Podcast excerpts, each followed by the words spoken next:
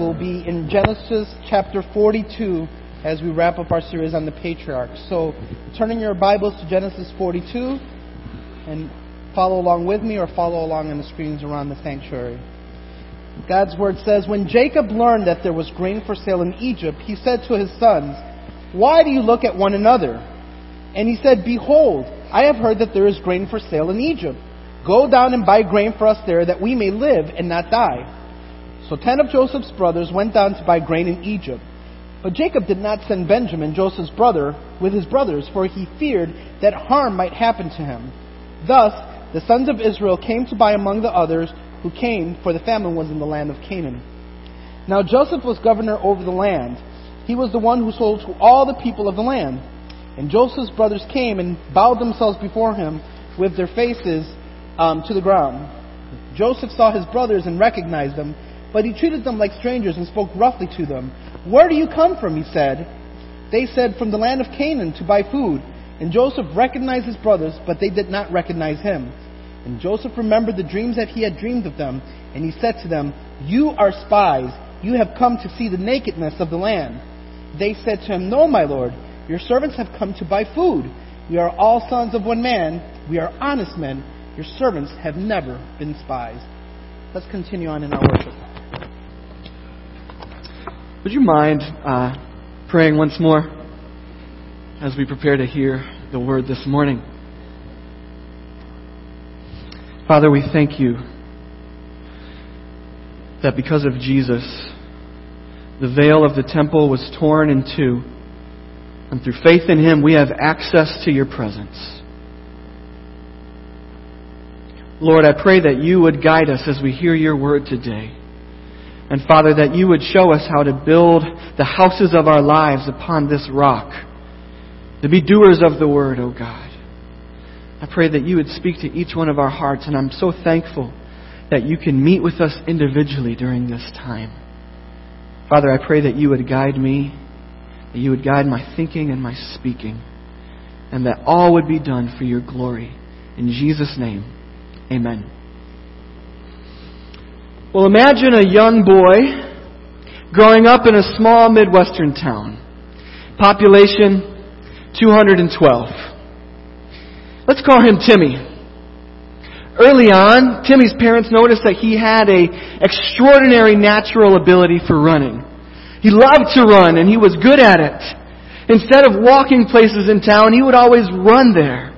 As he got older, he grew tall with long limbs and a sleek body like a human greyhound.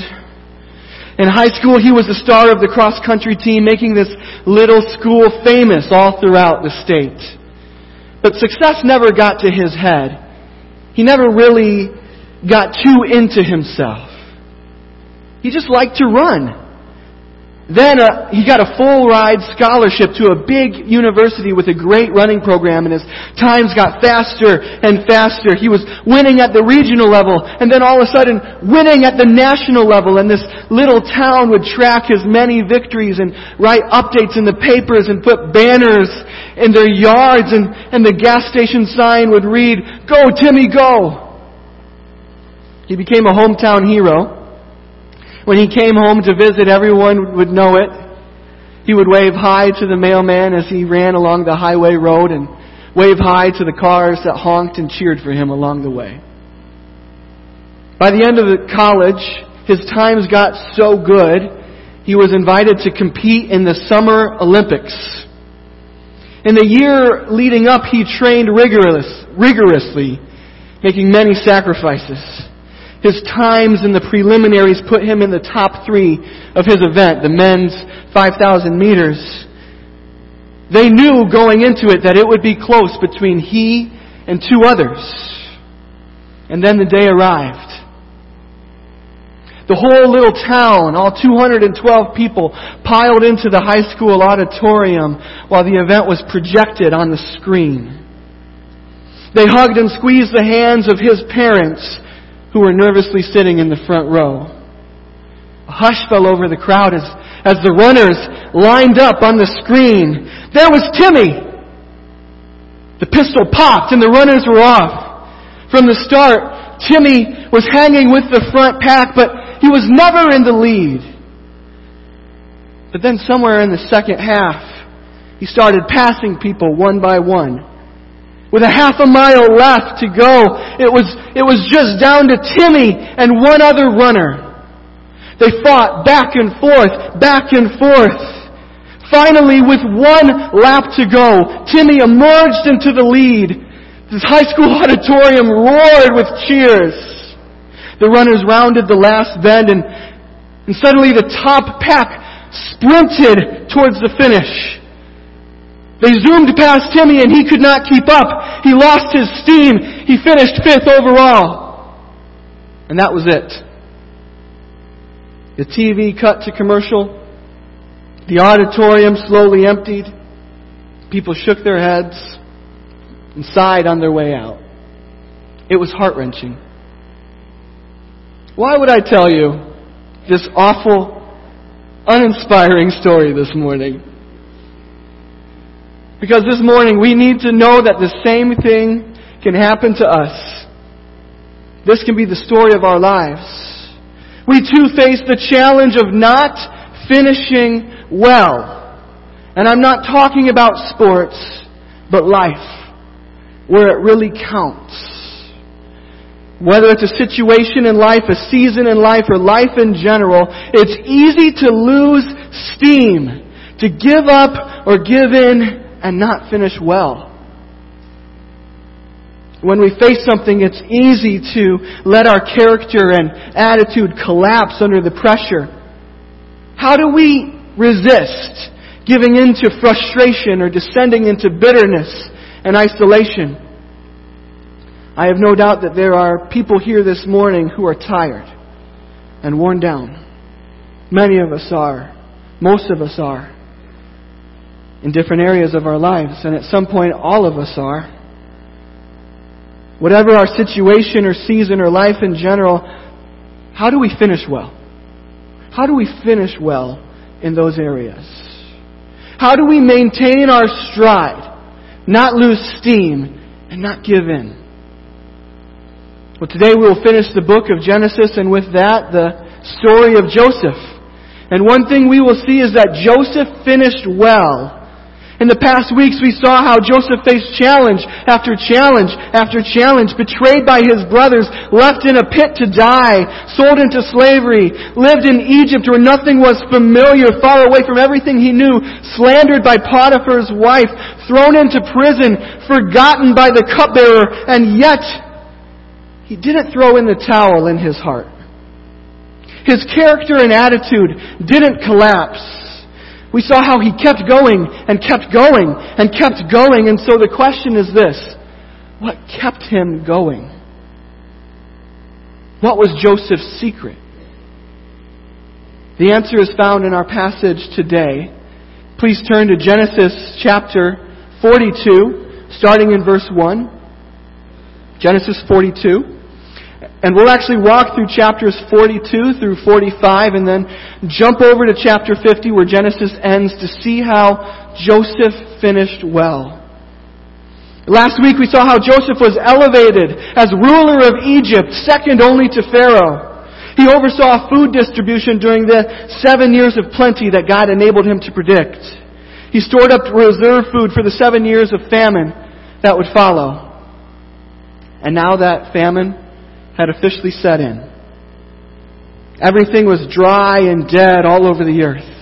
It looked nothing like Iowa, including Canaan, where Jacob and his eleven sons were living. We pick up in chapter 42, verse 1. When Jacob learned that there was grain for sale in Egypt, he said to his sons, Why do you look at one another?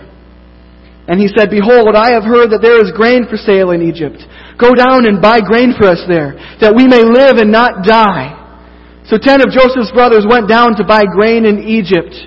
But Joseph did not send Benjamin. But Jacob did not send Benjamin, Joseph's brother, with his brothers, for he feared that harm might happen to him. Thus the sons of Israel came to buy among the others who came, for the famine was in the land of Canaan. Upon hearing that there was food in Egypt, Jacob immediately sends his sons there. He was desperate. Notice he doesn't say, because I'm a little hungry and Egyptian carryout is my favorite. He says, that we may live and not die. The famine had become a life and death situation. And yet even though Benjamin, a, a strapping young man, could have helped carry that much more back, Jacob was not willing to let him go. Distrust and favoritism still linger in the air of the family. So we watch as ten of Jacob's sons load their donkeys and disappear into the stream of travelers heading to Egypt. Down in Egypt, it seemed like an ordinary day for Joseph. He woke up that morning and as usual, went to personally oversee all the food sales for the travelers. Everything was routine that day. But then he glanced up and a, a group of ten men caught his eye. As they came in, he looked again. It was them. It, it had to be them. It was his brothers. He recognized them, but they didn't recognize him. He was a teenager when they had sold him, and now he was nearly 40. And no doubt he was also made to look like an Egyptian. He walked like an Egyptian. He was speaking through an interpreter. And on top of that, who would expect Joseph to be the ruler of the land? Joseph's mind raced as he considered what to do, all the while playing the part. You are spies! He shouted. It was a way to interrogate them, to get more information out of them. He must have thought, where is Benjamin? Why ten instead of eleven? No, no, no, his brothers said, We're not spies. We're, we're all brothers, the sons of one man. We just came to buy food. Joseph wondered if they had done to Benjamin what they had done to him. I don't believe you, he countered, wanting more information, and then he got it. The brothers replied, We, your servants, are twelve brothers the son of one man in the land of Canaan. And behold, the youngest is this day with our father, and one is no more. Joseph tr- tried to hide his relief. His father was alive and his brother Benjamin was at home. But he wanted them to prove it. He, he wanted to see Benjamin with his own eyes. So he said, Send one of you back and bring your youngest brother here, and then I will believe your story.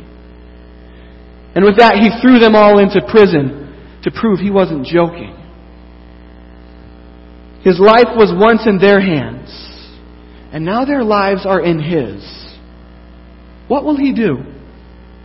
Instead of showing revenge, he shows a little kindness. It's an early sign that he has already forgiven them.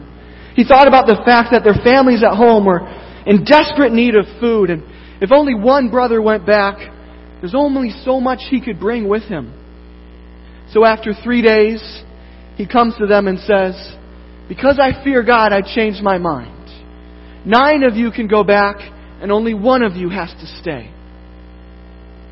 The situation is merciful, and yet it's still severe. And the brothers know it. Listen to what they say to one another in verse 21. In truth, we are guilty concerning our brother and that we saw the distress of his soul when he begged us and we did not listen. That is why this distress has come upon us. There's a sense of remorse in their words that's shocking. They had been so cold and uncaring before. It's like they're waking up to their guilt. And even though they didn't know it, Joseph understood every word and it moved him to tears. He, he turns to hide his face. Quickly, he dries his eyes and turns back and follows through with the plan. He retains Simeon and sends the others back. He, but he continues to show them kindness. He gives them extra provisions for the road, and he even returns the money into their sacks. But the brothers don't understand. When they discover the money on the way home, they gasp. They're horrified. I imagine them saying to one another, We're being framed as thieves.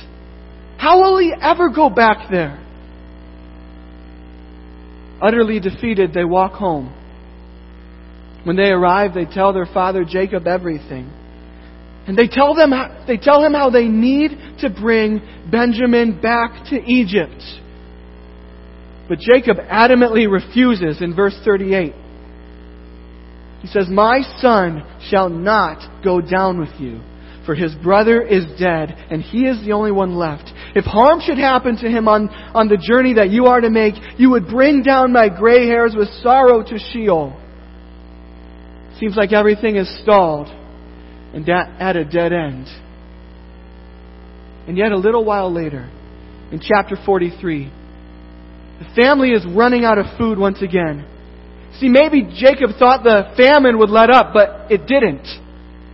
So he asks his sons to go back to Egypt and get a little more food. But then Judah steps up and says to his father, We can't go back unless Benjamin goes with us. It's the only way. I myself will be a pledge for his safety. Put him in my care. I myself will, blame, will bear the blame if I do not bring him back to you. Father. Jacob pauses and then finally relents.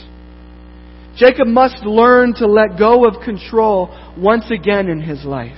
And he is forced to treat Benjamin as just one among the other brothers. You see, God is not done with Jacob yet. He is still, at this point, transforming Jacob. Transformation is a lifelong process. Jacob would tell us that there's no such thing as spiritual retirement. And the next thing we know, the brothers are back in Egypt. Joseph glances down the long line of travelers and he spots them. Only this time, there's one more brother with them. He calls over his steward to himself and says, See those men. Bring them to my house. I want to eat a meal with them at noon today. So we watch as the brothers who were nervously waiting are, are pulled out of line by the steward and escorted to Joseph's house. And as the brothers walk there looking around Egypt, they're terrified. It only confirmed their greatest fears. This is a setup, they imagine. The secluded home of this mighty ruler would be the ideal place to stage an attack, to descend on them from all sides. Their nerves were raw as they waited outside the home. At first sight of the steward, they leap to their feet and tell him, Sir, this is, this is about the money, right? Listen, we had no idea. Someone else put, put the money back in our sack. We had no idea. We, we brought it back with us today and we brought back extra. Please, sir. The steward just looked at them smiled, and said, Don't worry, I received your full payment. The money was a gift from your God. So now the brothers were thoroughly confused, but slightly more at ease. Simeon, one of them said, as the steward brought him out from prison. He was alive. Now they were even more at ease. And then, and then they were treated as honored guests. Their, their feet were washed. Their donkeys were given fodder. And then Joseph arrives. The brothers quickly scramble, lining up and present him with a gift. And then they all bow to the ground. All throughout these chapters, we constantly see the brothers bowing down to Joseph so that we don't miss that this is all a fulfillment of the original dreams. The question is not whether Joseph will be a ruler over them. It's what kind of ruler he will be. How will Joseph use his power? Well, the first words out of Joseph's mouth are asking, How are you doing? He asks about their welfare. In other words, How are your families? And then he can't resist. How's your old man? Then, for the first time in 20 years, Joseph sees Benjamin up close.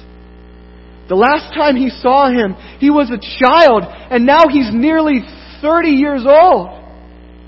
Overwhelmed at the sight, at, with warmth for his brother, he almost blows the whole thing. Abruptly, he runs out of the room and finds a place to weep. Six times throughout these chapters, we see Joseph weeping. It's an indication of just how wounded he was. But it also shows us just how much he had been healed and just how much his family now means to him. Regaining his composure, Joseph returns and says, Serve the food. I imagine the lavish feast kind of being like a Brazilian steakhouse. Servers were taking portions from Jacob's table to the brothers with five times as much for Benjamin. The brothers savored it. Think about it. They had been eating rations under the famine for years. And now they ate and drank freely with this ruler. They look, looked around at each other in wonder, tainted with fear. Somehow, the ruler had seated them in the exact order of their age. How did he know? It's like he had secret knowledge into their lives, like he could see into their souls. Who was this man? That night continued in chapter 44. We hear Joseph give a somewhat puzzling command to his steward. Says this Fill the men's sacks with food, as much as they can carry, and put each man's money in the mouth of his sack, and put my cup, the silver cup, in the mouth of the sack of the youngest, with his money for the grain. Joseph had a plan. Early the next morning, the brothers are sent off on their donkeys. And not long after, while they're still in the suburbs, they hear the pounding of horse hooves rapidly approaching behind them. They turn around to see who it is, and it's the steward scowling at them. Joseph had instructed him to accuse them of theft, and he plays along wonderfully. How dare you steal my master's cup?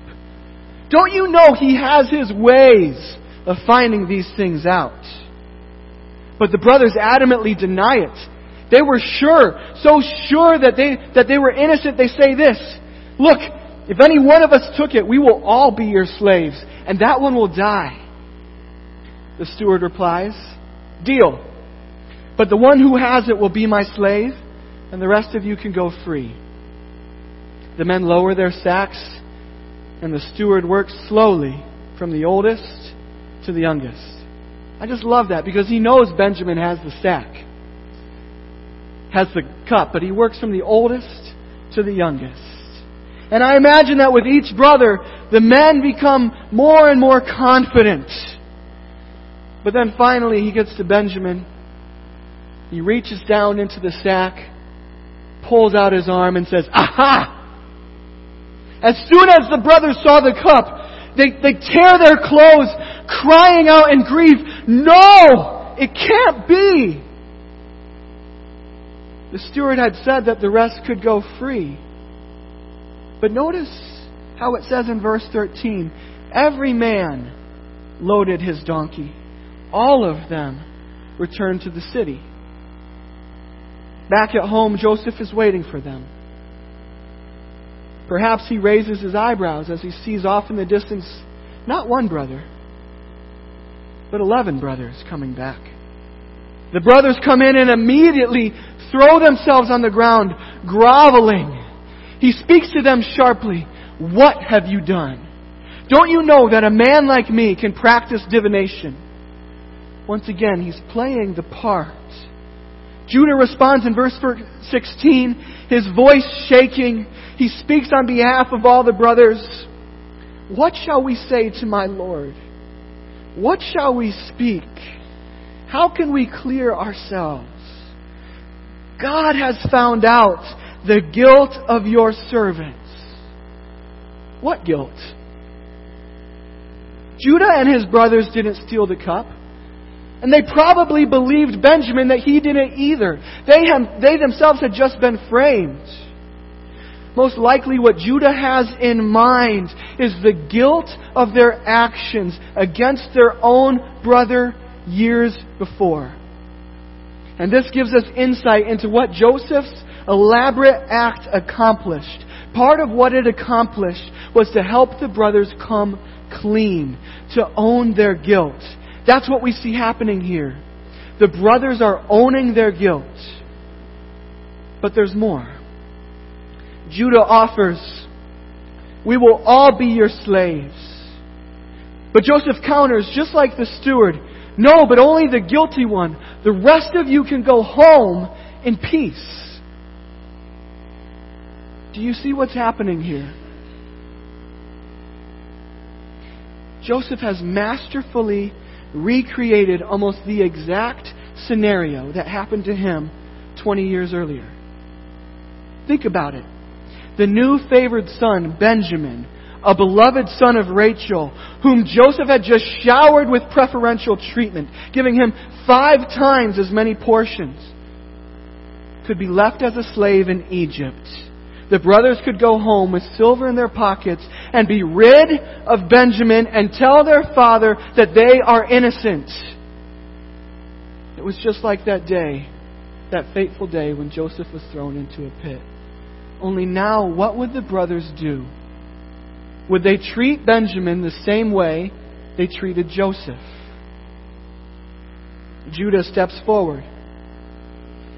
Humbly, he asks to speak one last time. It is the longest speech recorded in all of Genesis. Essentially, Judah says, When we last came, you demanded to see the boy. We explained that his father loves him especially, so that if the boy leaves his father, his father will die. We had to come back, so we, we had to bring the boy. But if we go home and he's not with us, I can't bear to see what will happen to my father. I personally became a pledge to bring him back or bear the blame myself. So please, take me as your servant instead. I would rather suffer myself than to see my father suffer. It's shocking. These words, spoken by the same man who 20 years earlier first pitched the idea to sell Joseph for a few shekels into slavery. He has gone from greedy gain to selfless sacrifice. Like the other patriarchs, and maybe even more, Judah has his own transformation story. And the other brothers stand with him. Remember, they could have all left back in the suburbs, but they all came back. Something has taken place in their hearts. It was a sign of true repentance. And this is the other part of what Joseph's elaborate act accomplished an opportunity for the brothers to show true repentance. And I just want to pause here for a moment because this highlights three things needed to restore relationships. Three things. First is forgiveness. Joseph had to forgive them. That comes first. Forgiveness must always be given even the billionth time, forgiveness must always be given. But in order for the relationship to be restored, the other two parts have to take place. Second is the brothers owning their guilt. And third is the brothers showing true repentance. Change in attitude and actions, even if it's not always perfect or a straight line. Sometimes we are in the, in, in the midst of a conflict and we want forgiveness, but we don't want to do the hard work of owning our guilt and showing true repentance. I want you to know you may be forgiven, but the relationship will never be restored that way. It takes owning our guilt and then crying out to God to help us take concrete steps to change our attitude and actions. That's what we see here with the brothers forgiveness, owning their guilt, and showing true repentance. Back at the house, Joseph could not contain himself any longer. In chapter 45, he orders all his attendants to leave. Tears stream down his face, and without an interpreter standing between them, he looks at his brothers and says in perfect Hebrew, I am Joseph. Is my father still alive? They couldn't answer him. They were so terrified. But do you know what he says? come near me, please. He speaks a word of comfort to them, saying, Don't beat yourself up. Yes, you sold me here, but at the same time, God sent me here. And then he says, There's much more famine to come. It won't lift anytime soon. Hurry and get my father, and all of you come back here. Not just my father and Benjamin, all of you come back here, and I will provide for all of you. Tell Dad what God has done. The scene closes with Joseph embracing each one of his brothers, weeping. And then they stood for a while and just talked. Notice how their relationship is even stronger than it was before all this happened. Isn't that amazing? God took what was broken and made it stronger. And He still does that. When Jacob hears the report back home, he doesn't believe it at first. It's too much to take in. But slowly, as he sees everything from Pharaoh, everything that Pharaoh and Joseph sent, and as he hears Joseph's words, he finally says, Joseph, my son, is still alive. I will go and see him before I die. Such a different picture than what we were left with at the end of chapter 37, when the family was shattered. You see, God overcame the wreckage of evil and sin and brought goodness and life out of it. This is the theme of the life of Joseph, and this is the theme of the book of Genesis. God is reversing and restoring the wreckage of evil and sin. It does not get the last word. He triumphs over it. This is what Joseph highlights at the very end of the book, chapter 50. Jump over there real quick if you can. Genesis 50. After some, apart from, apart from some biographical information, this is how the book of Genesis ends. After Jacob dies, Joseph's brothers come to him and try to apologize one last time. They're still afraid. And this was his response in verses 20 and 21. As for you, you meant evil against me, but God meant it for good to bring about that many people should be kept alive as they are today. So do not fear, I will provide for you and your little ones. Thus he comforted them and spoke kindly to them. This was Joseph's secret. This is how he finished well. This is how he didn't give in or give up. This is what he was holding on to. It reminds me of a line from a song I used to listen to. It says, If a nightmare ever does unfold, Perspective is a lovely hand to hold. Joseph held on to this perspective. You meant evil for me, but God meant it for good. In a manner of speaking, God hijacked the evil and turned it towards good. That is what Joseph held on to. That is what kept Joseph going to the very end. And this too is what helps us finish well. Take a moment to think about an area of your life where you are tempted to lose steam, to, to succumb to bitterness or passiveness, frustration or isolation. Or maybe life in general.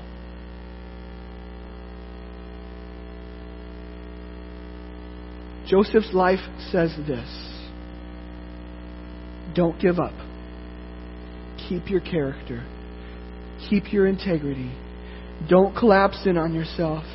Keep being faithful with what's in front of you. Keep going. Keep holding on to what Joseph held on to. God is working in our lives to bring about what is ultimately good. We can keep going. One commentator summed up the entire book of Genesis and especially the life of Joseph like this. God has mastery over the chaos. Did you know that God has mastery over the chaos in your life?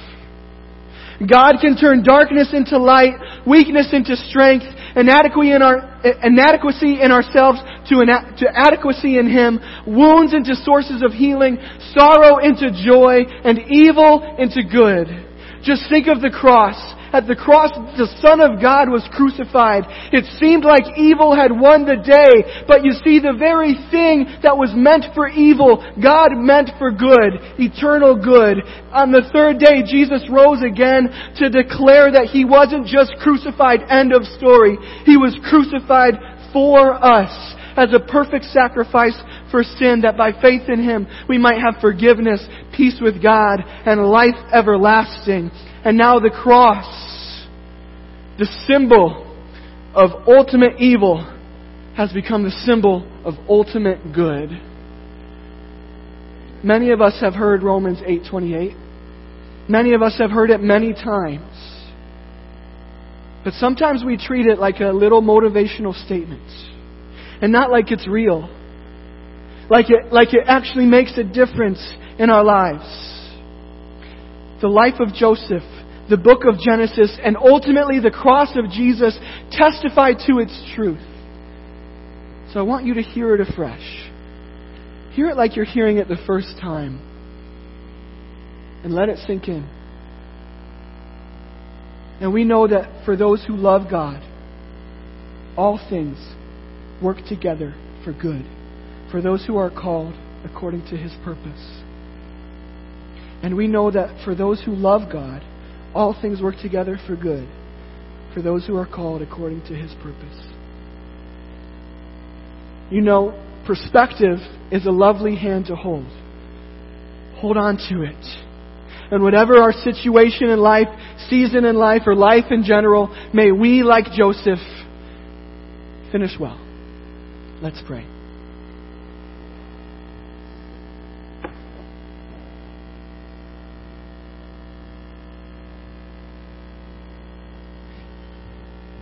Heavenly Father,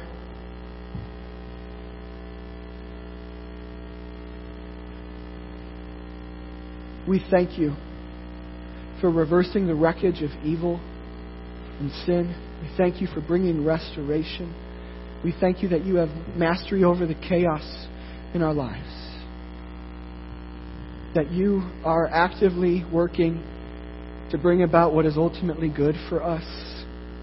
I pray that we would let that sink in, that we would hold on to that, and that you would help us to keep going and to finish well. To remember Joseph, but ultimately to look to Jesus, who finished well.